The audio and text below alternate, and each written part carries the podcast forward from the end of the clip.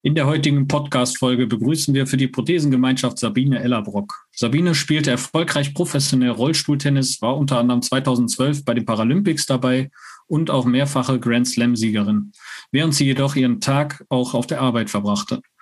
Was sie nun mit der Prothese auf die Beine stellen will, erzählt sie uns im heutigen Podcast. Deutschland geht gemeinsam weiter. Herzlich willkommen zum Prothesentalk, dem Podcast von und für Prothesenträger, Angehörige, Orthopädietechniker, Ärzte, Therapeuten und alle, die mit Prothesen im täglichen Leben zu tun haben. Diese Folge wird präsentiert von der Prothesengemeinschaft. Werde jetzt Mitglied unter www.prothesen-gemeinschaft.de oder lade dir die Prothesen-App in deinem App Store herunter. Jetzt aber erstmal viel Spaß mit der aktuellen Folge. Begrüße dich, Sabine. Hi. Hallo. Schön, dass du Zeit gefunden hast, um mit mir deine neuen Ideen zu teilen und ein bisschen über deine Vergangenheit zu quatschen, deine sportliche. Ähm, ja, ich würde sagen, stell dich da erstmal für die Zuhörer einmal vor. Ja, mein Name ist äh, Sabine Ellerbrock. Ich bin 45 Jahre alt, äh, hauptberuflich ähm, Lehrerin an einem Gymnasium für die Fächer Mathe, Biologie und Sport und insgesamt äh, ziemlich sportbekloppt, würde ich sagen. Das ist gut zusammengefasst, definitiv. Weil das Gespräch, was wir gerade schon ein paar Minuten geführt haben, da kamen noch mehr Sachen raus, als ich bis jetzt wusste. Und äh, ja, das ist spannend, richtig spannend. Ähm, aber fangen wir doch mal vorne an. Du hast ähm, ziemlich lang oder deine, deine Höchstleistung war jetzt, glaube ich, dein, deine Tenniskarriere. Ist das richtig?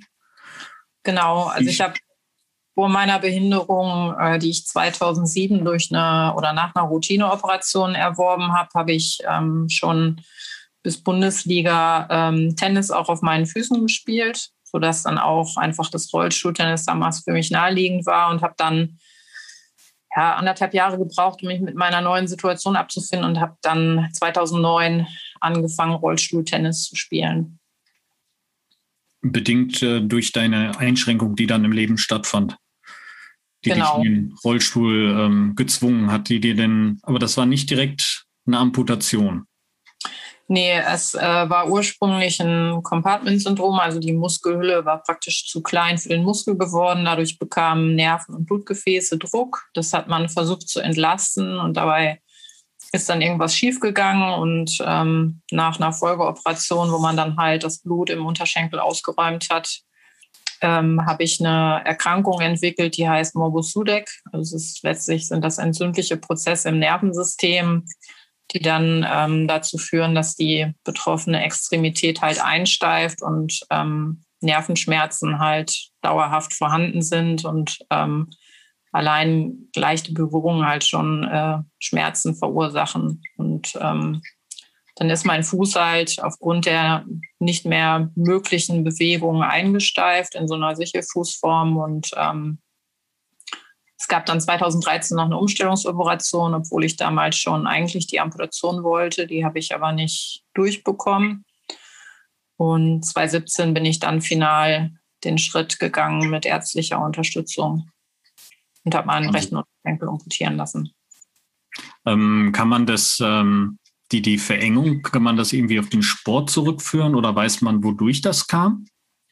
Also ich habe eine Vermutung, das hat sich ähm, final nie irgendwie hundertprozentig belegen lassen, aber mhm. dadurch, dass ich als Jugendliche schon viel Leistungssport gemacht habe und sehr viele Probleme hatte mit so Ansatzreizungen, hat man mir früh schon an die Muskelhüllen Cortison damals gespritzt. Und äh, ich habe früher sehr viel Ausdauersport schon gemacht und habe dann mein Training irgendwann umgestellt, bin sehr viel Rad gefahren und ich vermute, dass die Kombination aus fehlender Flexibilität durch das Cortison und dann halt ein größerem Muskelwachstum in dem Bereich des, des Unterschenkels dazu geführt haben. Und ähm, man hat das dann halt mit einer Sondenmessung ähm, verifizieren können. Und ich habe dann auch ein ganzes Jahr tatsächlich komplett pausiert, weil ich natürlich dachte, das geht auch irgendwie wieder von alleine zurück. Ähm, dann war aber klar, dass der Druckanstieg so massiv ist, dass ich auch Alltagsbelastung ohne diese, das Faszienspaltung, nicht mehr hätte machen können. Und dann hat man halt die Mus Muskelhülle gespalten. Und dabei sind halt Sachen äh, nicht so gelaufen, wie sie hätten laufen sollen. Sollen wir aber erstmal bei den positiven Sachen bleiben. Also du hast ja schon gesagt, ähm, du hast Tennis auf zwei Beinen schon gespielt und nachdem es dich in den Rollstuhl gezwungen hat, trotz der heftigen Schmerzen, die du jeden Tag dann hattest, äh, hast du dich da nicht lumpen lassen, dir den Schläger, ja nicht nur dir, sondern auch deinen Gegnern regelrecht um die Ohren zu hauen. Also ich hatte ja gerade schon gesagt, ich bin bei den Recherchen irgendwann 2013 warst du, 2013 Weltranglisten Fünfte im Rollstuhltennis und äh, sagtest mir jetzt gerade, dass du, als du den Schläger wieder abgegeben hast, sogar bis zur Weltrangspitze hochgekommen bist, wenn ich das noch richtig in Erinnerung habe. Also ich war tatsächlich 2013, 2014 war ich ähm, Weltranglisten Erste und ähm, bin dann quasi nach einem, ja, noch nach, einem, nach einer postoperativen Komplikation mit, einer, mit einem Abendstillstand 2014 ähm, in der Weltrangliste abgerutscht auf, auf fünf und ähm, habe mich aber eigentlich ähm, die letzten zehn Jahre immer konstant unter den ersten fünf bewegen können. Und ja, meine besten Jahre waren halt 2013, 2014 und das waren auch die Jahre, wo ich dann die Grand Slam-Titel ähm, gewinnen konnte. Wahnsinn. Ähm, das heißt, du hast noch mit deinem vorhandenen, aber nicht mehr für dich nutzbarem Fuß deinen Alltag im Rollstuhl bestritten zu der Zeit und es geschafft, Profi-Tennis zu spielen, also Profi-Rollstuhl-Tennis zu spielen, während du aber arbeiten musstest, weil, wie man weiß, äh, gerade im Para-Bereich ist es nochmal ein bisschen schwieriger, vom Profisport zu leben, äh, sodass du dann da deinem Job als Lehrerin noch jeden Tag nachgegangen bist. Genau, also ich habe das die ganze Zeit nur mit reduzierter Stundenzahl machen können, sonst wäre das undenkbar gewesen. Und ähm, es war halt auch so, dass ich dann gerade in den Sommerferien wie bekloppt gespielt habe, also auch trainingsphysiologisch völlig schwachsinnig, sechs oder sieben Turniere am Stück, weil das natürlich die Zeit ist, die ich problemfrei reisen konnte. Und ähm, für die großen Turniere, also für die Grand Slams, bin ich auch regelmäßig dann freigestellt worden, aber viel mehr ging dann auch nicht, weil ähm, also ich äh, habe zwar einen Zeitraum mich auch komplett vom Unterricht befreien lassen können, das war aber dann unbezahlter Urlaub und ähm, da war ich dankbar, dass es überhaupt die Möglichkeit gab, kurzzeitig auszusetzen, aber ähm, da ist es dann einfach finanziell irgendwann nicht mehr zu wuppen und ähm, deswegen war dann eigentlich die, die Wahl immer nur diese Doppelbelastung. Wahnsinn. Und ähm, ja, lange Tage und auch eine anstrengende Zeit. Das glaube ich. Wie oft hast du dann äh, in, dein, in der Woche trainieren können überhaupt? Also du warst dann halbtags in der Schule und hast dir danach dann noch den Hintern aufgerissen, um im Tennis dann voranzukommen? Also am Anfang war das noch ein bisschen einfacher, weil ich also Wohnort näher trainieren konnte, halt mhm. vorher noch in Halle, erst in Bielefeld, dann in Halle und äh, die letzten Jahre habe ich aber in Hannover ähm, schwerpunktmäßig trainiert. Das heißt, ich bin äh, drei bis viermal in der Woche nach Hannover gefahren, entweder äh, vor der Schule, wenn ich später Schule hatte, halt morgens dann um 6 Uhr los. Habe äh, zwei Stunden in Hannover trainiert, bin dann zurück und habe halt mein komplettes Kraft- und Ausdauertraining immer eigenverantwortlich für mich dann halt gemacht, weil ähm, das musste ich dann irgendwie drumherum basteln und habe halt eigentlich täglich vier bis fünf Stunden trainiert, mit einer Ausnahme. Also ich hatte einen Ruhetag in der Woche, wo ich dann nur ein bisschen Cardio- oder Krafttraining gemacht habe. Aber ansonsten habe ich ähm, vier bis fünf Stunden am Tag trainieren müssen, um einfach auch auf dem Level mich halten zu können. Wahnsinn. Also der Tag, der Tag fing bei mir um 5.30 Uhr an und war dann meistens um 1 Uhr oder 1.30 Uhr morgens beendet. Das waren so die Standardtage. Wahnsinn. Das heißt also, klar, du musst ja dann auch noch die ganzen, ich sag mal, Klassenarbeiten äh, Bespaßungsprogramm vorbereiten für den, für den Unterricht. Und ähm, das ist ja auch nichts, was man so nebenbei mal machen kann, na, ein Job. Also das ist jetzt nicht so, so ein Fließband-Akkord-Job, äh, wo man jetzt immer so Puzzleteilchen zusammensteckt, sondern da muss man wirklich äh, ja, fit, aktiv und auch mitdenkend sein. Das ja, ja und genau, und, und, vor allem halt auch erreichbar durchgängig. Das heißt, wenn ich auf Turnieren war, war es eigentlich schwer, überhaupt mal sich komplett auf ein Turnier zu konzentrieren, weil ähm, letztlich natürlich auch gewährleistet sein muss, dass ich ähm, ja ansprechbar bin. Und ähm, also in dem Jahr, als ich Roland Garros gewonnen habe, 2013, hatte ich halt meine Klausuren auch in Kopie mit. Und äh, da die Finanzen nicht immer ausgereicht haben, um sich ein Einzelzimmer zu leisten, war das halt immer das Nächste, ne? dass man mit der Konkurrenz das Zimmer geteilt hat, also auch keine Privatsphäre hatte und äh, viele der anderen Athleten dann halt auch ähm, nicht berufstätig waren, dass es dann auch teilweise sehr schwer war, überhaupt einen Raum zu finden, um dann auch solche Sachen in Ruhe machen zu können. Also das war häufig ein ziemlicher Spagat. Wahnsinn. Das heißt also, du hast dann auch erfahren, dass äh, die Unterstützung in anderen Ländern besser war in Deutschland oder war das so mehr Glück, dass sie einfach, sag mal, bessere, gut aufgestellte Sponsoren hatten? Also die, die Strukturen im Rollstuhltennis waren in Deutschland, als ich angefangen habe, äh, faktisch nicht existent. Das heißt, ich musste eigentlich alles in Eigeninitiative mir auch aneignen. Also von wie fahre ich, wie muss der Rollstuhl aufgebaut sein. Das heißt, ich habe viel mich in Richtung Ausland orientiert, gerade in Richtung Niederlanden, weil die halt die führende Nation mit waren.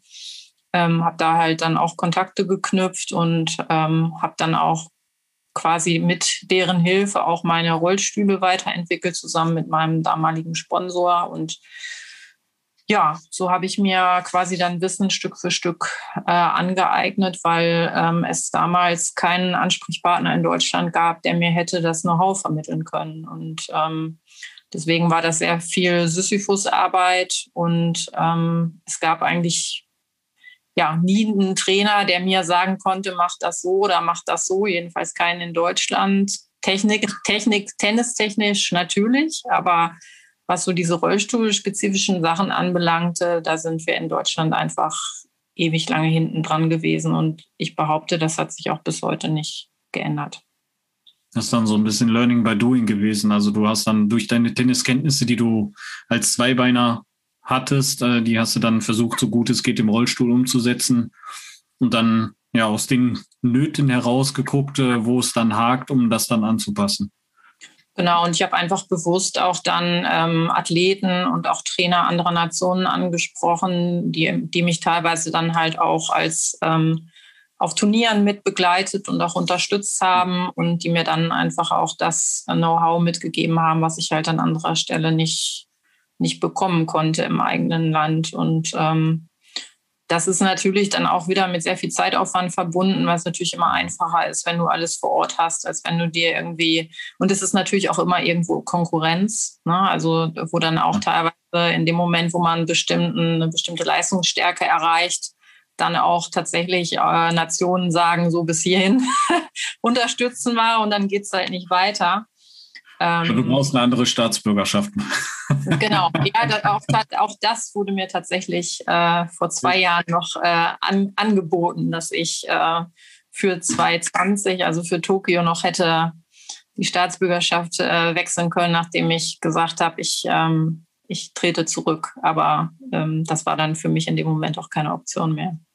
Ja, man, man tritt ja auch nicht aus Langeweile dann zurück. Ne? Das, aber das ist äh, spannend, dass man dir dann solche, solche Mittel noch oder Wege versucht zu ebnen. So, okay, wenn nicht für Deutschland, dann komm mal rüber. Niederlande, Luxemburg, was auch immer. Ja, es war sogar noch mit Blick auf 2024, da wo nämlich quasi die äh, Spiele dann stattfinden sollen. Von daher okay. da damals halt eine gute Spielerin und das ist ein ähnliches Problem wie in Deutschland, dass man halt ne, für ein gutes Doppel auch zwei Spielerinnen braucht und mhm. ähm, wir uns ganz gut verstanden haben und ich glaube, das hätte auch gut funktionieren können. Aber wir waren beide im Alter, wo man gedacht hat, äh, das ist jetzt eher der Seniorenbereich langsam und ähm, für mich wären jetzt weitere vier Jahre auch tatsächlich nicht mehr vorstellbar gewesen. Ja. Ähm, beim, beim Doppelspiel heißt, ähm, ihr rollt dann zu zweit auch über den Platz. Gibt es da irgendwie ein Regelwerk, dass ihr euch da nicht in die Quere kommt? So einer vorne oder einer hinten oder? Nee, also tatsächlich ist die einzige Regel, ähm, die anders ist im Rollstuhltennis als im Fußgängertennis, dass wir den Ball zweimal auftrumpfen lassen dürfen. Das wird aber, wenn man es eben vermeiden kann, vermieden, weil man natürlich versucht, den Gegner unter Druck zu setzen. Aber ansonsten ist alles gleich. Also wir spielen mit den gleichen Geräten und nach sonst allen gleichen Regeln. Und ähm, bei uns wird natürlich tendenziell weniger am Netz gespielt, weil man eine geringere Reichweite hat. Aber ähm, gerade das Doppel ist ein extrem attraktiver Wettbewerb, gerade bei den Herren, weil man natürlich ähm, besser die Fläche zu zweit abdecken kann und dann natürlich die Ballwechsel noch, noch athletischer und noch intensiver sind als im Einzel.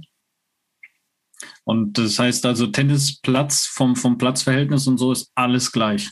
Alles ja. identisch. Das heißt, ihr habt dann auch da gespielt, wo, sagen wir jetzt mal, Steffi Graf und Co. auch gespielt haben. Genau, und letztlich auch auf dem Heiligen Rasen in Wimbledon. Also es war lange auch ein Gerücht, auch lange in Deutschland, dass wir die Plätze kaputt machen. Aber final haben wir halt eigentlich über den Rollstuhl eine größere Auflagefläche, äh, sodass sich die Masse dann eigentlich besser verteilt, als wenn einer da mit dem Fuß in die Asche rutscht oder auf dem Rasen rutscht. Und ähm, also wir haben auf allen Belegen gespielt, wobei Hartplatz natürlich der Belag ist, der sich am einfachsten für uns spielen lässt. Aber Rasen geht. Rasen stelle ich mir jetzt auch nicht cool vor für den Rollstuhl, ne? Es ist anstrengend, aber ein, ein guter, fester Rasen und auch eine gute, feste Asche lässt sich äh, erstaunlich gut fahren. Also böse wird es halt bei tiefem, bei tiefem Geläuf, ne, weil sich dann auch teilweise die Vorderräder einbuddeln und man einen Abgang nach vorne macht. Aber ähm, es, es, ist ja dann auch irgendwann bei schlechtem Untergrund nur noch Stehtennis. Ne? Dann ist es unattraktiv zu gucken und macht dann auch eigentlich keinen Spaß. Aber das ist eher die, die Ausnahme, dass, dass man unter solchen Platzverhältnissen äh, spielen muss. Also eigentlich funktioniert das ziemlich gut. So dass, also so, dass man auch als, ich habe nur mit Fußgängern trainiert, ähm, mhm. Weil es gar keinen gab hier in meiner Region, der auf dem Level auch Rollstuhltennis gespielt hat. Und das, das geht wirklich gut. Hattest du denn eine deutsche Partnerin dann für, für die Doppel? Ja, wir haben uns aber nicht besonders gut verstanden. also sie, war, sie war lange vor mir die Nummer eins ähm, in Deutschland und ich glaube, der Wechsel für sie kam dann auch relativ überraschend und auch sehr schnell. Und ich glaube, das ist dann auch immer ein bisschen schwierig, wenn man dann so von jetzt auf gleich von jemandem übertrumpft wird und ähm, sie hat auch einfach nicht die Erfolge feiern können. Also halt ist nie weitergekommen als in die erste Runde vom Grand Slam Turnier im Einzel. Und ich glaube, dass das auch damit dann zusammenhängt. Und wir waren alterstechnisch sehr weit auseinander und waren einfach völlig unterschiedlich von den Persönlichkeiten. Und ähm, ja, das hat auf dem Platz, äh, das war eine Zweckgemeinschaft, die man dann mhm. eingegangen ist, wenn es erforderlich war, aber ähm, außerhalb des Platzes hatten wir nie miteinander zu tun. Und dann funktioniert. Ja, schade, aber schon irgendwo verständlich. Ne? Ich sag mal, wenn ich da mir den Hintern aufreiße und äh, dann kommt jemand, der, wie du ja sagst, noch nicht mal altersmäßig dann schon oder schon im Alter so ein Unterschied ist, wo man denkt, ja komm, salopp gesagt, lass die ältere Dame mal ein bisschen noch Tennis spielen und dann läuft die mir auf einmal den Rang ab. Ich glaube, da wäre ich auch in meinem Ehrgeiz ein bisschen ja, der eine ist halt gefordert, sich da nochmal extremer mit auseinanderzusetzen, der andere halt leider nicht. Ja. Ähm, interessante Frage noch zum, zum Rollstuhltennis als solchen. Seid ihr in den Rollstühlen angeschnallt oder seid ihr frei in den Rollstühlen? Nee, also wir sind angeschnallt. Allein schon, wenn man sich nach vorne lehnt oder sowas, wird man sonst mhm. einen Abgang machen. Also ich bin mir gar nicht sicher, ob es vorgeschrieben ist. Das, was man nicht machen darf, ist, dass man halt mit den Füßen den Boden berührt oder mit dem Gesäß das Sitzpolster verlässt, weil in dem Moment hätten okay. Leute noch, ähm, also wir haben nur zwei Klassen. Also das ist ein mhm. großer Vorteil bei uns in der Sportart auf der einen Seite, weil wir darüber mehr Konkurrenz haben. Es gibt halt eine offene Klasse und eine sogenannte Quad-Klasse. Und in der Quad-Klasse, die sind halt berechtigt, mit E-Rollstühlen zu spielen und haben halt Behinderungen der oberen Extremitäten und alle anderen spielen halt in der offenen Klasse. Und ähm, es gibt dann aber in der offenen Klasse halt Leute mit Querschnitt oder mit Spina bifida oder mhm. halt mit Amputationen. Das heißt, theoretisch sind da auch Leute bei, die volle Oberkörperstabilität haben oder sich theoretisch auch mit ihren Füßen vom Fußbrett abdrücken könnten. Und um da halt für eine Gleichheit zu sorgen, ähm, darf man halt mit dem Gesäß praktisch das, das, Sitzkissen oder den Sitz nicht verlassen.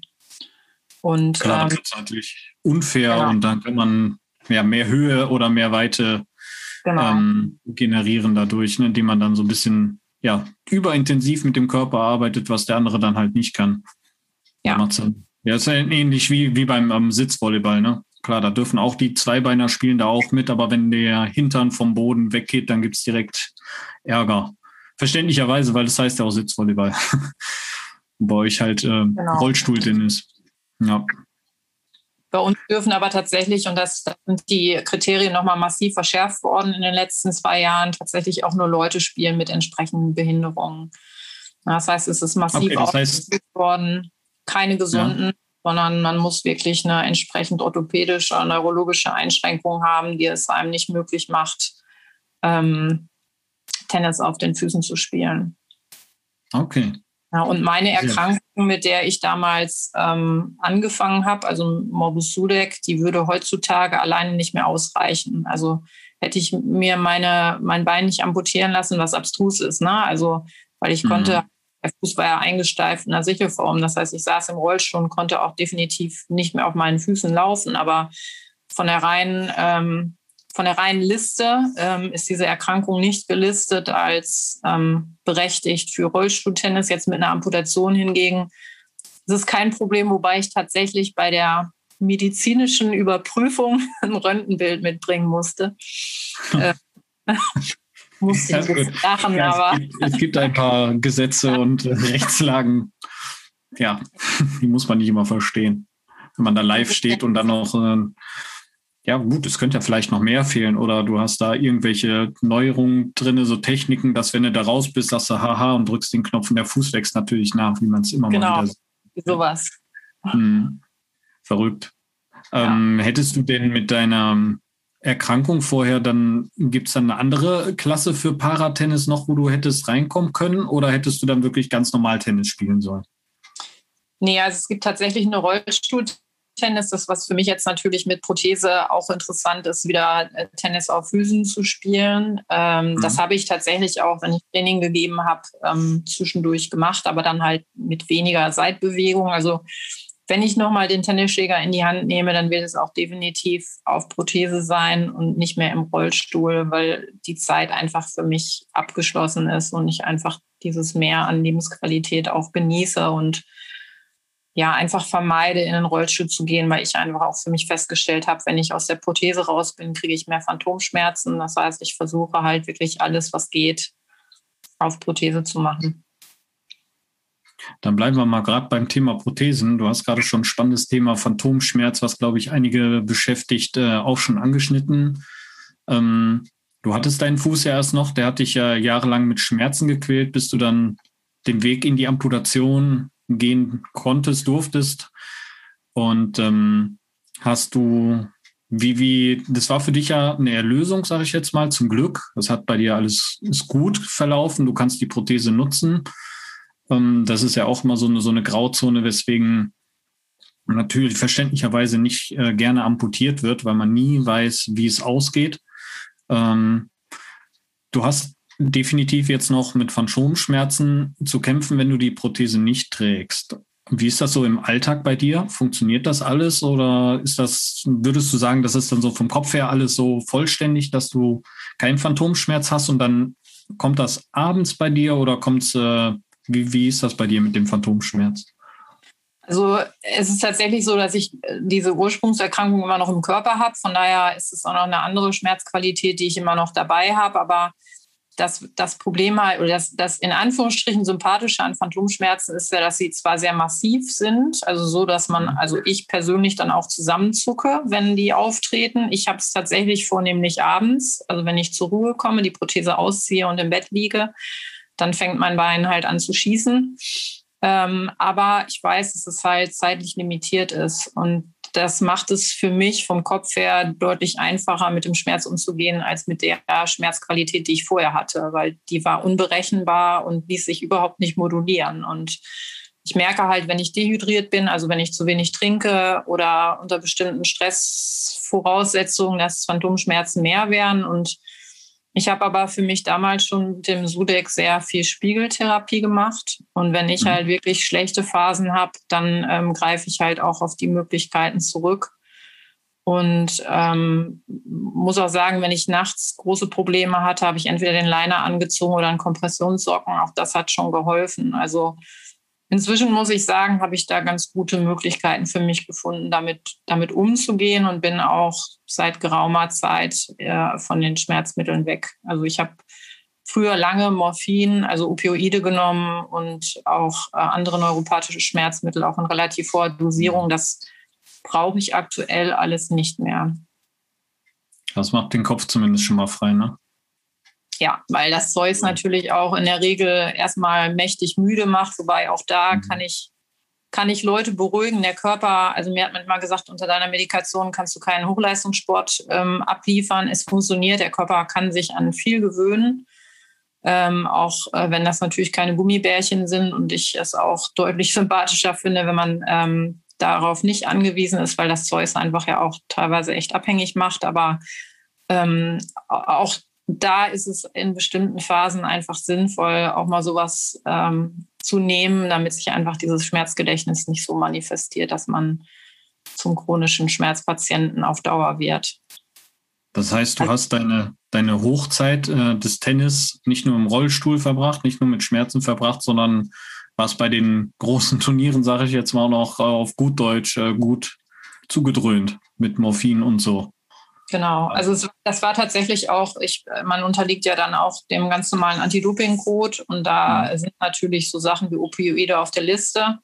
Das heißt, äh, in dem Moment braucht man natürlich immer so eine sogenannte Therapeutic Use Exemption, also eine Ausnahmegenehmigung, um das äh, nehmen zu dürfen. Die muss man auch relativ regelmäßig äh, erneuern lassen. Und das ähm, ist dann auch für so einen äh, Athleten, der nicht eine rundum sorglos Versorgung von Ärzten hat, gar nicht so einfach, ähm, das zu bekommen, weil das muss auf Englisch geschrieben sein. Und ähm, okay. die Fachärzte haben in der Regel nicht die zeitlichen Ressourcen, um da so ein äh, Fünf-Seiten-Dokument mal gerade so aufzusetzen. Also ähm, da war ich immer ganz froh, dass ich der englischen Sprache und äh, der biologisch-medizinischen Fachbegriffe mächtig war, um da ähm, auch teilweise was vorformulieren zu können, was äh, dann den Ärzten geholfen hat, um schon mal eine Vorlage zu haben, damit Wahnsinn. sie sich stundenlang hinsetzen mussten, um irgendwas aufzusetzen. Ich finde es gerade beeindruckend, weil ähm, das hast du ja gerade schon selber angesprochen, gerade mit den, mit den Schmerzmitteln. Ähm, ich spreche da ein bisschen aus meiner eigenen Erfahrung. Die zwingen dich eher mal auf die Couch die machen dich ja eher müde und schlapp und äh, lassen dir so ein bisschen alles egal sein, während du dich dann noch in den Rollstuhl gesetzt hast und ähm, ja, deine, deine Höchstleistungen rausbuxiert hast. Das finde ich echt beeindruckend. Also ich glaube, ich habe tatsächlich davon profitiert, dass ich, dass ich mit Leistungssport groß geworden bin und ähm, ich habe halt den Sport letztlich zur Legitimation von meinen Schmerzen genutzt. Also weil gesagt, die Schmerzen waren am Anfang unberechenbar und über den Sport habe ich mir das legitimiert. Das heißt, ich habe gesagt, okay, dann hast du heute halt so viel gemacht und damit war es für mich einfacher, damit umzugehen.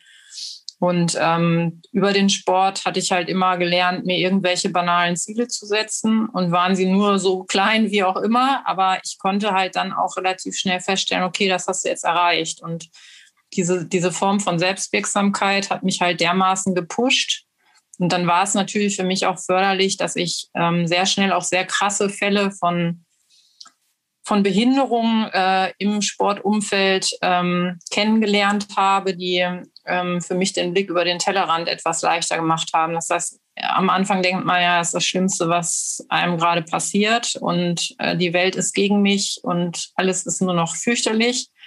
Und in dem Moment, wo man dann halt Kontakt mit anderen Menschen hat, die es vielleicht noch viel heftiger erwischt hat, relativiert sich das. Ähm, und so ähm, habe ich dann auch für mich realisiert, a, dass ich nicht nur noch Behinderung bin, weil das war für mich am Anfang eigentlich das Hauptproblem, ne? dass ich ständig auf meine Behinderung angesprochen wurde und als Person völlig in den Hintergrund gerutscht bin. Und in diesem Umfeld von behinderten Menschen, ne, die dann ja unter sich waren, teilweise 400, 500 Leute auf einem Haufen, was ja sowieso schon sehr ungewöhnlich ist, ähm, war ich dann halt wieder äh, Sabine und nicht die Behinderte. Und ähm, das hat mir extrem geholfen, auch, auch wieder ähm, an meinem Selbstwert ähm, zu arbeiten. Wo hat dich das ähm, am meisten getroffen, dass man dich so als äh, die Behinderte hingestellt hat, war das dann auch schon im, im Sport in Deutschland oder war das dann mehr so im, im Familien-Freundeskreis oder generell halt überall, wo du wahrscheinlich anfangs mit dem Rolli aufgetaucht bist? Genau, es war, es war halt lange wirklich ein Problem auch ähm, von Familie. Ne, der Schritt von meiner Seite weg von den Krücken, also weg von den Gehhilfen in den Rollstuhl, weil in dem Moment natürlich auch nach außen signalisiert wird, ne, ich bin behindert. Das ist ja, vorher kann man das immer noch als Sportverletzung oder so verpacken. Das ging dann nicht mehr. Aber mhm. im Grunde hat das alle Lebensbereiche umfasst und es, es kamen dann teilweise auch so Forderungen, ja, hier, äh, nee, im Rollstuhl, ne, du kannst ja nur schlecht drauf sein, so ungefähr. Also es sind sehr, sehr viele, es, es hat sich sehr viel gewandelt in meinem Freundes- und Bekanntenkreis zu der Zeit. Und ähm, ich glaube, wer schon mal in einer Lebenskrise weiß, dass sich da die wahren Freundschaften äh, zeigen und der Rest sich sehr schnell ausdünnt. Und ähm, es war für mich aber vor allem schwierig, weil mir so viel Mitleid irgendwie entgegengebracht wurde. Und ich habe immer gedacht, ich will gar kein Mitleid, weil das macht mich passiv. Also, und äh, das, das fand ich einfach schwierig. Ich wollte ja eigentlich Normalität und wieder eine relativ normale Teilhabe an meinem vorherigen sozialen Leben. Und das war auch aufgrund der fehlenden Hilfsmittel am Anfang fast unmöglich. Das finde ich jetzt auch wieder einen guten Punkt, den du da gerade reingeschmissen hast, weil das ist sowas, ähm, das, das hört man öfters so. Man kriegt dann, sobald was passiert, ähm, man muss in den Rollstuhl oder man kriegt das Bein abgenommen, teilweise auch mehrere Gliedmaßen. Man möchte aber kein Mitleid haben. Ähm, hast du das deinen Mitmenschen gesagt? ja, ich bin damit irgendwann sehr offen umgegangen. Ne? Und das, was mich halt nur massiv auch wütend gemacht hat, ist, dass man in dem Moment, wo man sowieso schon so eine so einen massiven Cut in seinem Leben irgendwie bewältigen ähm, muss, dass man dann noch für so viele Sachen einfach auch kämpfen muss. Also wir sind ja in Deutschland wirklich im Land, was eigentlich technisch, medizinisch ähm, gut aufgestellt ist. Und ähm, es sind dann teilweise so banale Sachen, wo man sich immer wieder fragt, warum müssen es einem bestimmte Stellen, ne, sei es Krankenkasse oder wer auch immer, an, an den Stellen dann noch zusätzlich schwer machen, dass man dann für das, was einem halt einen relativ normalen Alltag ermöglichen würde, wieder quasi bis in die letzte Instanz gehen muss und dann einfach nur so Standardschreiben rausgehen, wo man genau weiß, da hat noch keiner geprüft, sondern das ist wieder nur die Standardablehnung, die halt, mhm. halt erst erstmal rausgeht. Und das ist was, was mich irgendwann einfach nur noch wütend gemacht hat. Und ähm, ja, was, was dann auch dazu beigetragen hat, dass ich gesagt habe, okay, an den Stellen, wo ich ähm, vielleicht mich auch für andere einsetzen kann, weil ich halt A, einen sicheren Beruf habe, B, dann irgendwann halt im Leistungssport auch ein bisschen in der Öffentlichkeit stand. Da habe ich halt versucht, genau auf solche Aspekte hinzuweisen, weil ich halt mir das selber hätte nicht vorstellen können, wie die Situation teilweise in Deutschland ist, dass halt keine Sportversorgung irgendwie äh, sichergestellt ist, wenn man äh, nicht gerade noch schulpflichtig ist und äh, ich glaube, dass viele Menschen, die mit Behinderung nichts zu tun haben, davon ausgehen, dass in Deutschland das alles wunderbar geregelt ist. Und ich habe halt die Erfahrung gemacht, wenn ich das, ähm, ich habe häufiger so Exhibitions halt auch gespielt und dann kamen viele Fragen und dass Leute sehr verwundert waren, dass halt viele Sachen einfach nicht geregelt sind, gerade im Sportbereich halt nicht. Finde ich gut. Also ich finde super, dass man da ein bisschen aufzeigt, weil das ist definitiv etwas, ähm, wo ich auch ein, ein Freund von bin, beziehungsweise ein, ich bin fester Überzeugung, dass ähm, viele Therapien durch vernünftige Versorgungen, die jetzt gerade vielleicht nicht genehmigt werden, vielleicht wieder gespart werden könnten. Ne? Also, wenn man sieht, äh, ja, man müsste halt die Zeit haben, denke ich mal, als Krankenkasse, sich die Menschen mal wirklich anzugucken und nicht nur die Fallnummer. Ja, ja. Dass wenn man sieht, äh, da sind jetzt so wie wir zwei jetzt zum Beispiel Leute, die sich gerne bewegen, früher gern bewegt haben und jetzt auch wieder bewegen möchten, äh, denen ist definitiv mit einem vernünftigen Sportbein eher geholfen als mit äh, Physiotherapie oder sogar Tabletten. Ne? Also ich glaube, dass das über die Jahre hinweg relativieren sich die Kosten und äh, der Diskussionsfaktor sowieso. Jetzt habe ich ja das große Glück, dass ich äh, BG-Patient bin. Das ist das, weil bei mir der Unfall auf dem Weg von Arbeit nach Hause passiert ist und ähm, ja, dass es mich teilweise bei solchen Diskussionen oder bei solchen Unterhaltungen schon fast wieder schämt, was da auch für, für eine Spaltung in diesem Gesundheitsunternehmen ist. Was aber beide Parteien anscheinend nicht so wahrnehmen auch. Ne? Also selbst da fehlt dann die Aufklärungsarbeit anscheinend ein bisschen. Ich bin halt häufig erschreckt, wenn so Diskussionen mit der Krankenkasse erfolgen. Ich hatte jetzt gerade wieder so einen Fall, wo ich, ich habe halt so ein äh, ähm, System, wo ich nicht einfach eine Kniekappe in meine Alltags über meine Alltagsprothese ziehe, sondern mhm. das ist äh, halt eine, die montiert werden muss. Und die Krankenkasse hatte mal einfach gerade mal die Montagekosten gestrichen. Und obwohl ich dieses System halt äh, seit Beginn an habe. Und ähm, das sind halt so Sachen, die reißen irgendwie immer mehr ein, dass Posten einfach munter zusammengestrichen werden, in der Hoffnung, dass es da einfach mal so abgesegnet wird. Und ähm, es ist halt immer wieder kümmern und immer wieder ärgern und für eigentlich Sachen, die äh, nach so einer Zeit eigentlich bekannt sein sollten. Und ich finde immer, wenn Leute keine Ahnung haben, dann sollen sie halt bitte Rücksprache mit den entsprechenden Orthopädietechnikern halten und den Patienten an der Stelle in Ruhe lassen.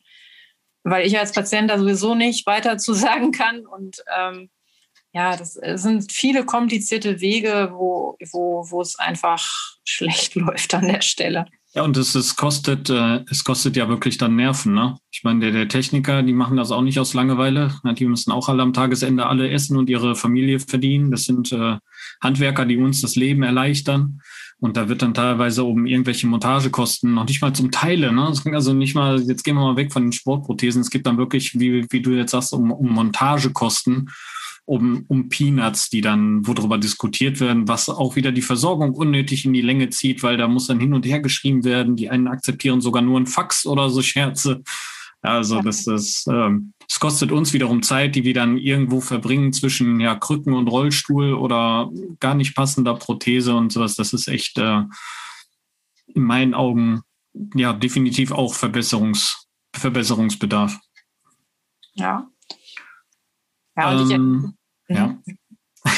Ich hatte gerade nur noch eine, eine Situation im Kopf, das war halt relativ, also am Anfang verändert sich der Stumpf ja äh, sehr deutlich. Ne? Ja, ähm, und äh, meine erste Alltagsprothese passte halt dann relativ schnell nicht mehr. Und ich hatte dann irgendwann fünf und sechs Socken äh, quasi äh, reingesteckt und es ging halt nicht mehr. Und ich habe dann mhm irgendwie der Kasse nur ein Video geschickt, habe gesagt, so, ja, ist ja offensichtlich, dass das nicht mehr funktioniert, aber dann muss es erst vom MDK geprüft werden. Nur leider gab es keinen Termin beim MDK, sodass ich dann äh, erst noch ein halbes Jahr mit dieser nicht passenden Prothese rumlaufen sollte. Final bin ich dann gestürzt, was dann meine Erkrankung wieder reaktiviert hat, was dann wieder zu einer Operation geführt hat. Und final haben, hat dann keine der Prothesen mehr gepasst. Also es waren dann äh, für mich nicht nur noch eine Operationsbelastung, sondern halt auch die Folgekosten für die Krankenkasse. Und das sind so Fälle, wo ich nur wirklich mit dem Kopf schüttel und sage, Leute, ja, man kann es einfach echt ja. extrem wert machen und ja. teuer für alle Beteiligten. Und gefährlich. Ne, wie ja. du gerade sagst, also so, so fünf Socken in der Prothese, ja, kann man irgendwo mal machen, um das Volumen mal kurzzeitig zu überbrücken. Aber du hast ja, du hast kein Gefühl mehr in der Prothese, du hast keinen Halt in der Prothese. Das ist ja wirklich, dann in dem Moment wird die Prothese ja wirklich nur noch zum Hilfsmittel, was dich wirklich aufs Nötigste beschränkt. Also am liebsten nur noch von der Couch mal kurz in die Küche zum Bett, so nach draußen gehen mit fünf, sechs Socken da drinnen. Äh, ja, schon ein Risiko, auf jeden Fall. Definitiv. Und wie jetzt bei dir, also es kann ja auch da drinnen sein, dass wenn ich dauernd zu tief in eine Prothese reinrutsche, weil der Stumpf, der, der verliert ja auch nicht komplett am Volumen, manchmal mehr oben rum, manchmal mehr unten rum. Ja, und dann habe ich irgendwelche durchgehenden Socken oder kannst ja nicht irgendwo immer genau das ausgleichen mit Socken, sonst würden wir ja nicht neue Schäfte bräuchten, brauchen, sondern einfach nur Socken kaufen. Ja. Ähm, das ist einfach der Wahnsinn, was dann dadurch auch wieder für andere Reize im Körper entstehen und Haarwurzelentzündungen, Zysten, was weiß ich, was es noch alles gibt, durch äh, falsche Druckverteilung im Schaft. Ne? Ja. Das ist echt, ja, es ist an, der Gesund an unserer Gesundheit dann gespart im letzten Endes, ja, wenn man sowas in die Länge zieht, leider. Ja, du hast aber trotzdem deine Prothesen alle bekommen. Nee, mit der Sportprothese bist du gerade noch dran.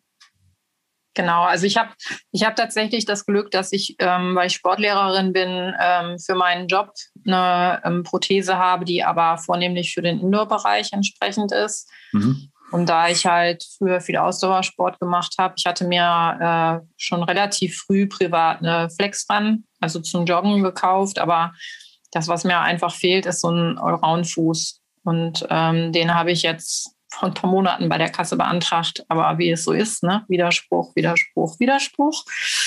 Und ähm, es werden gerade wieder alle Fristen ausgereizt. Von daher ähm, lasse ich mich mal überraschen, ob da irgendwas bei rauskommt. Es, es gab halt ein Urteil in Bayern, auf das ich mich berufen habe, ähm, als Präzedenzfall. Und deswegen bin ich mal gespannt, wie jetzt entschieden wird, weil sich da die Rechtslage in den letzten zwei Jahren etwas unseren Gunsten verschoben hat. Und ich dachte, das ist ein Versuch wert, weil je mehr solcher Urteile durchgehen, desto größer ist natürlich die Wahrscheinlichkeit, dass irgendwann mal eine sportliche Regelversorgung für alle Amputierten einfacher verfügbar ist.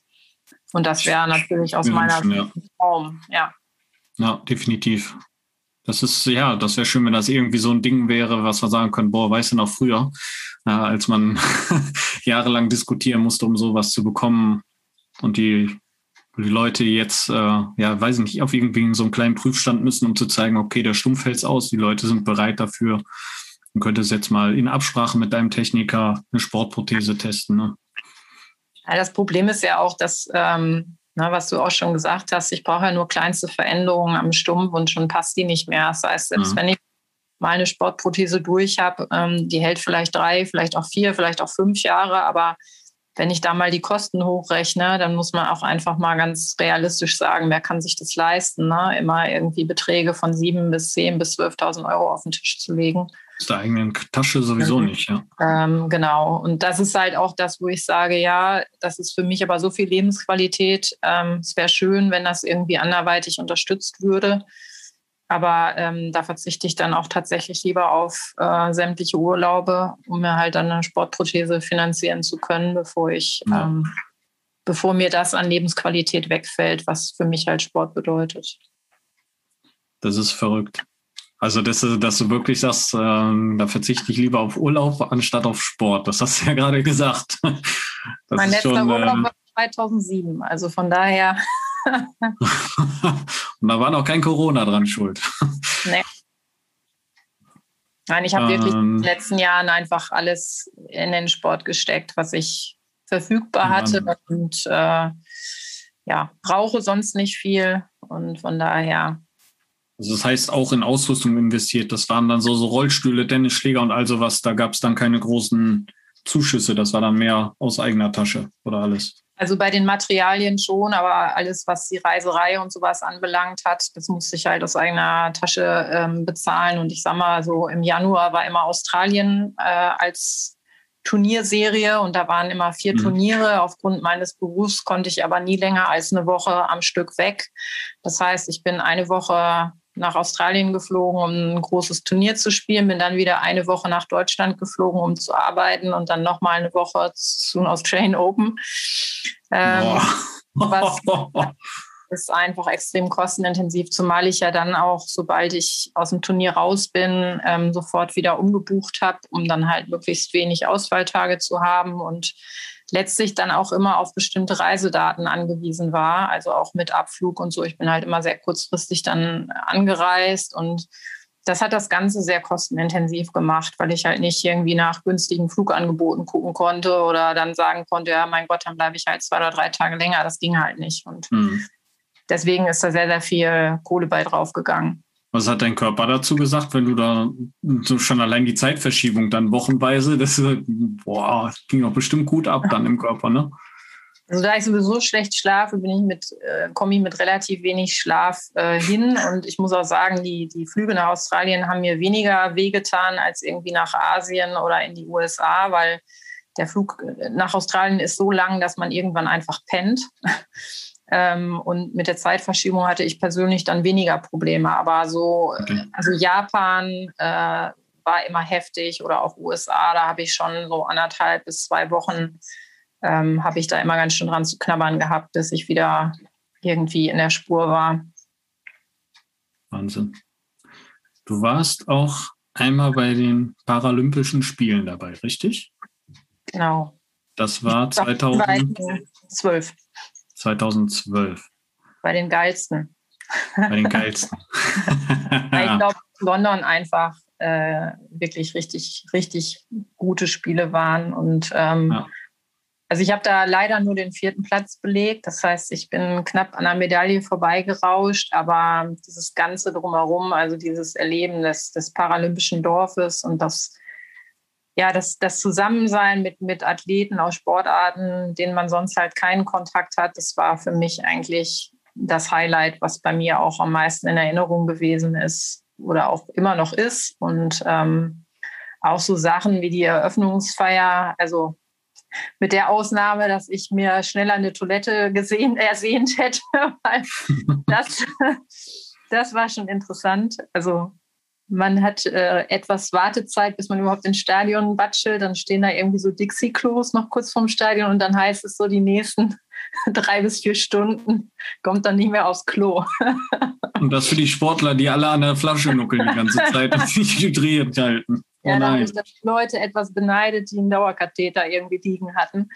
Nein, von daher, so die letzten Minuten im kalten englischen Wetter konnte ich bei der Eröffnungsfeier nicht mehr wirklich genießen, sondern war froh, dass ich dann äh, eine Toilette irgendwann wieder in der Nähe hatte. Aber ähm, das, das, ich werde nie vergessen, wie man in dieses Riesenstadion mit 80.000 Plätzen reinläuft und gar nicht weiß, wo man hinwinken soll, weil irgendwie man sich so klein fühlt und gar nicht weiß, Wahnsinn. man hat irgendwie keinen Fixpunkt. Und ähm, ja, das, äh, das war echt ein Erlebnis.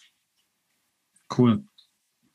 Ähm, was würdest du sagen von deinen ganzen Spielen, wo du teilgenommen hast, also Paralympics und Grand Slam Turnieren und sowas, was war für dich das Schönste? Waren es die Paralympics oder?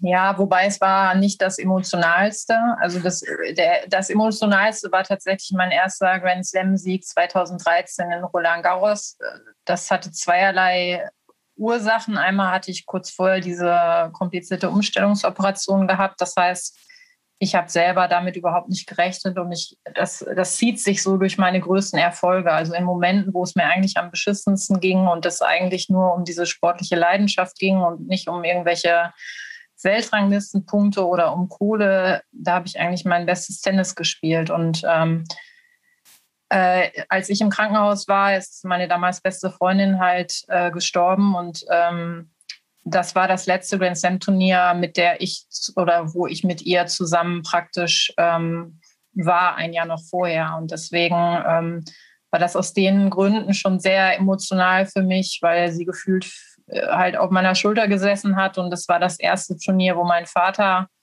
mit dem, Wohn mit dem Wohnwagen halt zugeguckt, also angereist war und zugeguckt hat. Und ähm, ausgerechnet bei dem Turnier gewinne ich halt dann meinen ersten Grand Slam-Titel. Und das waren ja so viele Momente, die auch irgendwie völlig verwirrend waren, weil in so einem Moment, wo man dann Matchball hat, da gehen einem tausend Sachen durch den Kopf. Und in dem Moment, wo man es dann irgendwie gepackt hat, ist es so ein intimer Moment, aber der halt völlig in der Öffentlichkeit stattfindet und ja, ich, ich glaube, das sind so Momente, die, ähm, die vergesse ich nicht. Und natürlich war auch dann Australian Open 2014 war auch ein tolles Erlebnis, aber da war ich halt ohne persönlichen Anhang, sage ich mal. Und deswegen ähm, war das irgendwie schwierig, auch das, das so emotional zu teilen. Und ich musste halt direkt nach der Siegerehrung wieder in den Flieger. Das ist irgendwie bei mir dann auch erstmal gar nicht angekommen, was da passiert ist.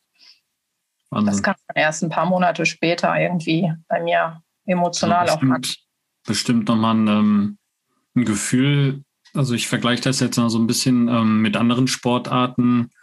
Paraleichtathletik zum Beispiel, du weißt, du stehst in einem Startblock und dann geht es dann 15 Sekunden und wenn überhaupt, ja, die Zahl geht ja immer weiter runter, geht ja Richtung 10, 11 Sekunden. Und bei den 100 Metern oder auch bei den, bei den 400 Metern, das ist ja eine Sekundensache. So ein Tennisspiel, das geht ja schon ein bisschen länger. Und dann weißt du ja wirklich, du hältst jetzt diesen, diesen Matchball für dich in der Hand, ne? Und äh, du willst das ja auf gar keinen Fall in dem Moment versemmeln. Da kann ich mir schon vorstellen, da ist bestimmt entweder 100 Prozent fokussiert, weil du dich absolut im Griff hast, oder du, du hast einfach, ja, weiß ich nicht, was geht, was geht da in dem Moment in dir vor? Also ich habe irgendwann, äh, es, es mag jetzt abstrus klingen, aber ich habe immer lieber unter Ausschuss der Öffentlichkeit gespielt, weil mir eigentlich ähm, mhm. Zuschauer Stress gemacht haben. Das ist okay. dann immer umgekippt, wenn ich gut gespielt habe, dann konnte ich das genießen. Aber ich war eigentlich eher, ich war zwar sehr emotional auf dem Platz, aber prinzipiell eher unsicher und introvertiert. Das passt irgendwie nicht. Und man muss dann natürlich auch lernen, mit solchen Situationen umzugehen, wenn man irgendwie sich in Leistungssport reinbewegt. Mhm. Aber ähm, äh, das ist eine Mischung aus massiver Anspannung und ähm, es gibt allerdings auch dann so Flow-Kanäle, die man zwischendurch äh, erreicht, also wo man wirklich nichts mehr drumherum wahrnimmt und wo man sich dann wirklich auch in so einen Rausch spielt. Und das war jetzt nicht in dem Finalspiel so, aber zum Beispiel in dem Halbfinalspiel und dieses ganze Turnier war, war echt, ich, ich habe im ersten Spiel, weil ich nicht einmal auf der Anlage trainieren konnte, ich war halt quasi den Abend vorm ersten Match angereist wegen der Schule und musste am nächsten Tag gegen die deutsche Nummer zwei spielen und lag in beiden Sätzen 0-4, 0-4 hinten. Und gewinne halt die Sätze 6-4, 6-4 und das war für mich so der Türöffner, hatte dann die Nummer eins im Halbfinale und da habe ich mich in so einen Rausch gespielt und dann war das irgendwie so ein Selbstläufer. Aber vor dem Matchball war ich mega nervös. Also da gehen einem einfach tausend Sachen durch den Kopf, obwohl das ja. nicht passieren sollte, sagt einem jeder Mentalcoach, bleib im Hier und Jetzt. Bleib ja, einfach ruhig. Sagt, bleib doch einfach ruhig. Genau. Konzentriere dich auf den Augenblick. Genau. War, war auch Muss immer der Standardspruch, stay in the now, aber ähm, von der Umsetzung ist das, glaube ich, das Komplizierteste, was äh, in solchen Momenten dann umsetzbar ist. Ja, das glaube ich. Ja, also ich, man kann sich auf solche Momente, äh, kann man sich nicht vorbereiten. Ne? Man rechnet nicht vielleicht, oder du sagst ja selbst, du hast nicht äh, mit Erfolg gerechnet, nachdem du dann so zurückgelegen hast. Und äh, dementsprechend geht es natürlich nochmal anders im Körper ab. Ganz klar. Genau, was, ich noch spannend, ja. was ich noch spannend fand, ist, ähm, du sagtest vorhin Prothesenversorgung, als es dann losging. Ähm, du warst ja vor der Amputation, vor deiner, vor deiner Krankheit allgemein und auch vor der Amputation immer sportlich sehr aktiv. Nicht nur aktiv, sondern sehr aktiv. Marathon laufen und andere Sachen, also Langdistanzsachen und sowas äh, waren da dein Ding. Und ähm, du hast ja dann auch sofort auf die Fahne geschrieben, nach der Amputation, Sportfeder darunter oder was Sportlicheres darunter und dann muss das auch wieder direkt abgehen, oder? Ja, ja, das, äh, da, da, hatte, da hatte dann der Orthopädietechniker mit mir echt zu kämpfen, weil er die Aufgabe hat, mir innerhalb von anderthalb Jahren eine Prothese zu bauen, mit der ich mal locker einen 35 Kilometer Lauf durch den Wald absolvieren kann. Und ähm, ähm, wir haben es hinterher hingekriegt, dass ich eine funktionierende Prothese drunter hatte, aber es war natürlich ähm, etwas sehr ambitioniert. Also ich habe 24 Kilometer bin ich gelaufen nach anderthalb, Jahr, anderthalb Jahre nach der Amputation, aber ähm, ich hatte mir halt vorgenommen, dass ich nochmal mit meinem Vater, mit dem ich früher äh, halt viele Marathons gelaufen bin, wir sind nie gemeinsam ins Ziel gelaufen und er ist halt nochmal mit mir mitgelaufen. Und eigentlich war unser Ziel, gemeinsam über die Ziellinie zu laufen. Ich habe mich natürlich mega geärgert. Ich glaube, ich habe schon bei Kilometer 20 angefangen, Selbstgespräche zu führen. Komm, geht noch. Aber es ging dann einfach bei Kilometer 24 nichts mehr. Also da war mein Stumpf dann wund, weil einfach die, äh, die, die, Zeit, um den Stumpf auch entsprechend zu gewöhnen, war, war viel zu kurz. Also da habe ich raus gelernt, aber das ist immer noch ein Ziel, was ich mir gesetzt habe. Also Langstreckenlauf ist ja sowieso mit Prothese ein bisschen herausfordernd, aber mhm. ähm, ich würde wahrscheinlich auch das nächste Mal eher einen Straßenlauf nehmen, weil mit der Sportfeder so im Gelände, wenn man dann mal zwischendurch gehen muss, ist das äh, echt unangenehm. Also da hat man halt die Höhendifferenz. Ne? Da hat man, glaube ich, als nächstes einen Hüftschaden. Ja, das schon auf jeden Fall. Und ähm, durch, durch den unebenen Untergrund, also Wurzeln und Steine, wenn man dann ein bisschen in einem guten Rhythmus unterwegs ist, die, die schmeißen einen halt immer wieder raus. Ne? Es fehlt halt so ja. die Seitwärtsbewegung im Sprunggelenk und sowas. Äh, da macht die Feder dann mit dir, was sie will. Und das geht dann halt auf Knie und Hüfte, definitiv. Aber also ich weiß, ich bin nach knapp ein Dreivierteljahr das erste Mal überhaupt in der Prothese ein bisschen gelaufen. Das waren vier, fünf Minuten und die haben mir gefühlt den ganzen Nachmittag und auch den nächsten Tag gekostet. Das ist einfach die, die sportlichste Höchstleistung äh, war, die mein Körper in den letzten Jahren erfahren hat. Und äh, dann nach anderthalb Jahren 20, 24 Kilometer zu laufen, ist auch schon richtig krass. Hast du vorher Probeläufe gemacht? Also bist du dann so Stück für Stück daran gegangen oder hast du das Ding wirklich untergeschnallt und bist los? Ja, also ich, ähm, ich hatte jetzt konditionell tatsächlich nicht so die Probleme. Es war wirklich eine Gewöhnung des Stumpfes. Und ich habe mhm. äh, erstmal auf der Prothese, also auf Altersprothese gestanden, habe erst gedacht, du wirst in dem Ding nie laufen können. weil ja. es einfach so Hölle weh tut. Ich meine, ne, ein Schienbein ist einfach nicht dafür gemacht, darauf rumzutrampeln. Und ähm, das ist aber auch was, wo ich jeden nur ermutigen kann. Also wenn man erstmal diese erste beschissene Zeit hinter sich gebracht hat, der Knochen baut sich relativ schnell auf, äh, ne, wird, wird stabil. Also letztlich würde ich behaupten, sieht er inzwischen aus wie ein, wie ein Oberarmkopf, so rund und hat dann natürlich auch eine, eine schöne Auflagefläche und ähm, äh, entsprechend hat man dann auch immer weniger Schmerzen. Aber man muss halt erstmal auf die Füße kommen und diese erste beschissene Phase hinter sich bringen. Und ich glaube, das ist halt bei vielen das Problem. Und da, glaube ich, profitieren Leute, die aus dem Sport kommen, weil sie einfach gewohnt sind, in den Schmerz rein zu trainieren, über Grenzen zu gehen, auch wenn es vielleicht nicht immer gesund ist. Aber das ist man dann einfach, glaube ich, eher gewohnt als jemand, der vielleicht mit Sport vorher noch gar nichts am Hut hatte. Das einfach tolerieren, ne? dass es einfach auch mal wehtut und dass es auch erstmal normal ist, dass es wehtut. Ja, man muss halt äh, diese, ich glaube, diese, diese Schneide dazwischen zu finden, ne? zwischen was muss man jetzt mal ein bisschen akzeptieren, wo muss man dann ja auch mal weinen und mal äh, dem Techniker nerven, dass es da gerade nicht weitergeht. Da muss man ja offene Kommunikation einfach führen ne? mit dem Techniker und auch mit sich selbst ehrlich ins Gericht gehen und auch manchmal sagen so, okay, heute ist jetzt Tag Scheiße nicht direkt Stress machen, sondern einfach gerade mal akzeptieren. Aber wenn sich das dann halt immer weiterzieht, dann muss man halt auch äh, doch die Konsequenz nehmen und sagen, so, da muss jetzt was geändert werden. Ne? wenn man wiederum ja. zu lange wartet, dann läufst du dir vielleicht irgendwas kaputt und dann hast du eine noch größere Prothesenpause und dann ist ja auch nicht geholfen. Ne? Ja. Die Körpersignale wahrnehmen und drauf hören ist, glaube ich, immer wieder ein Thema. Definitiv. Ja. Mit dem drauf ähm, hören ich noch manchmal, aber ich Lernphase. Wie äh, sind deine, deine Ambitionen? Also du hast gerade schon gesagt, du willst auf jeden Fall nochmal Langstreckenlauf, willst du definitiv mitmachen, ist für dich Fakt. Straßenlauf dann auch direkt ein Marathon oder sagst du, wir fangen mal ruhiger an, machen vielleicht erstmal einen Halbmarathon? Ja, ich denke, es wird erstmal auf einen Halbmarathon rauslaufen und das, was ich halt relativ regelmäßig mache, sind halt so Langzeit-Spinning-Events. Also Spinning, äh, ich fahre auch gerne draußen, aber da habe mhm. ich halt nicht, nicht wirklich ein gutes Rad aktuell. Und ähm, das ist so das nächste, was ich gerne haben möchte. Also, dass ich ein, eine Prothese habe mit Klick. Ähm, weil ich halt beim mhm. Radfahren das Problem habe, dass sich der, der Schuh sonst schnell nach außen dreht und ähm, dann natürlich irgendwie die, die Position vom Knie und Hüfte nicht mehr so ideal ist. Und das ähm, dann möchte ich auf jeden Fall weiter mich im Tischtennis weiterentwickeln und ähm, was, was ich auch noch auf der Agenda habe, da habe ich auch noch keinen gefunden, ähm, der da Erfahrung hat. Ich bin früher viel zum Windsurfen gefahren und ähm, also ich fände es jetzt schwierig, im Revier zu Wind, Wind zu surfen, was ähm, mit Tiefwasser ist, aber in so einem Steherrevier möchte ich eigentlich auch noch mal aufs Brett zurück. Also ich habe es bisher auch noch nicht hingekriegt, meine Klamotten zu verkaufen.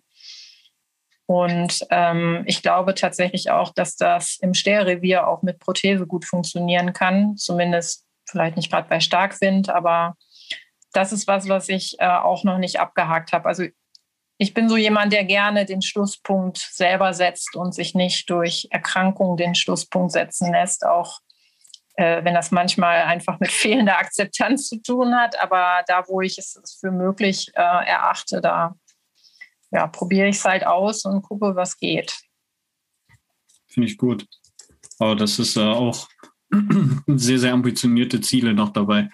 Also gut, Halbmarathon schon ordentlich, gerade mit den, mit den Stumpfbelastungen, wenn man dann sagt, äh, das ist halt ein abgesägter Knochen, wo wir da drauf rumrennen, drauf rumtrampeln und das dann über 20 Kilometer.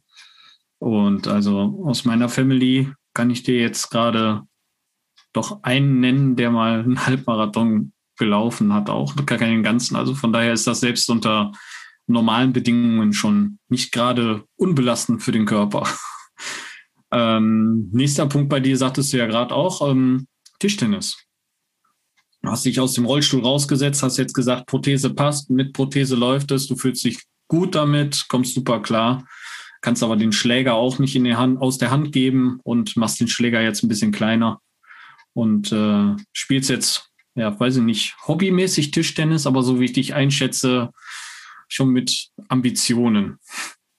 Genau, also ich habe mir hier in der Nähe erstmal einen Verein gesucht, weil was mir einfach auch gefehlt hat, dass ich bin ja einfach alleine viel unterwegs gewesen die letzten Jahre und ich habe es extrem genossen, dass halt Tischtennis eine Sportart ist, wo viele Leute, ja jetzt gerade während Corona nicht, aber ansonsten relativ viele Leute gleichzeitig in der Halle sind, unterschiedlichen Alters, Männlein, Weiblein gemischt und man viele Leute kennenlernt und auch viel gemeinsam einfach spielt. Ähm, und das, das war was, was ich einfach sehr genossen habe. Und ich habe aber dann relativ schnell gemerkt, was mir fehlt, ist dieses Einzeltraining. Also ich bin halt vom Tennis gewohnt, dass ich von der Pike auf eine Technik lerne und das war halt so bei diesem Vereinstraining für mich so nicht erfüllt. Also ich wollte das dann von, von Anfang an halt vernünftig lernen und bin dann regelmäßig nach Hamburg in so eine Tischtennis, ähm, in so ein Tischtennis-College gefahren, äh, ein bis zweimal die Woche. Und ähm, das war jetzt halt leider auch in der Zeit nicht möglich, aber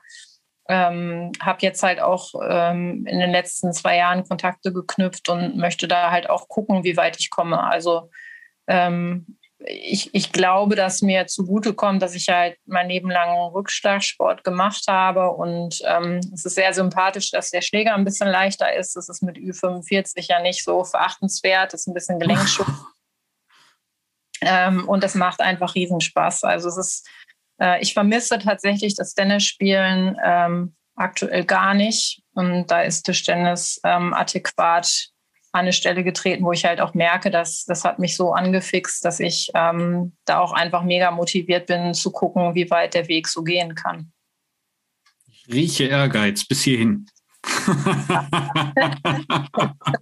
Wahnsinn. In allen meiner, meinen Lebensbereichen. Äh, manchmal vorteilhaft, manchmal nachteilhaft. Ja, das kann einem auch schon mal ein bisschen zu viel Selbstdruck machen, oder? Ja. Auf jeden Fall. Das, ich, ich setze dann meine Ansprüche halt auch ganz gerne bei anderen an und das äh, ist nicht immer förderlich. Meine Schüler nehme ich da außen vor. Also da glaube ich, bin ich ganz kulant. Das ist nett. Aber ansonsten habe ich halt schon, ja, schon eine relativ hohe Erwartungshaltung an mich selbst und dann auch schnell an andere. Und da muss ich mich manchmal ein bisschen zügeln. Das zu merken ist aber schon eine große Erkenntnis definitiv. Ich dann da reichlich Gegenwind, wenn das passiert. Von daher ist es dann ähm, meistens sehr offensichtlich, dass ja. ich da gerade über die Stränge geschlagen habe.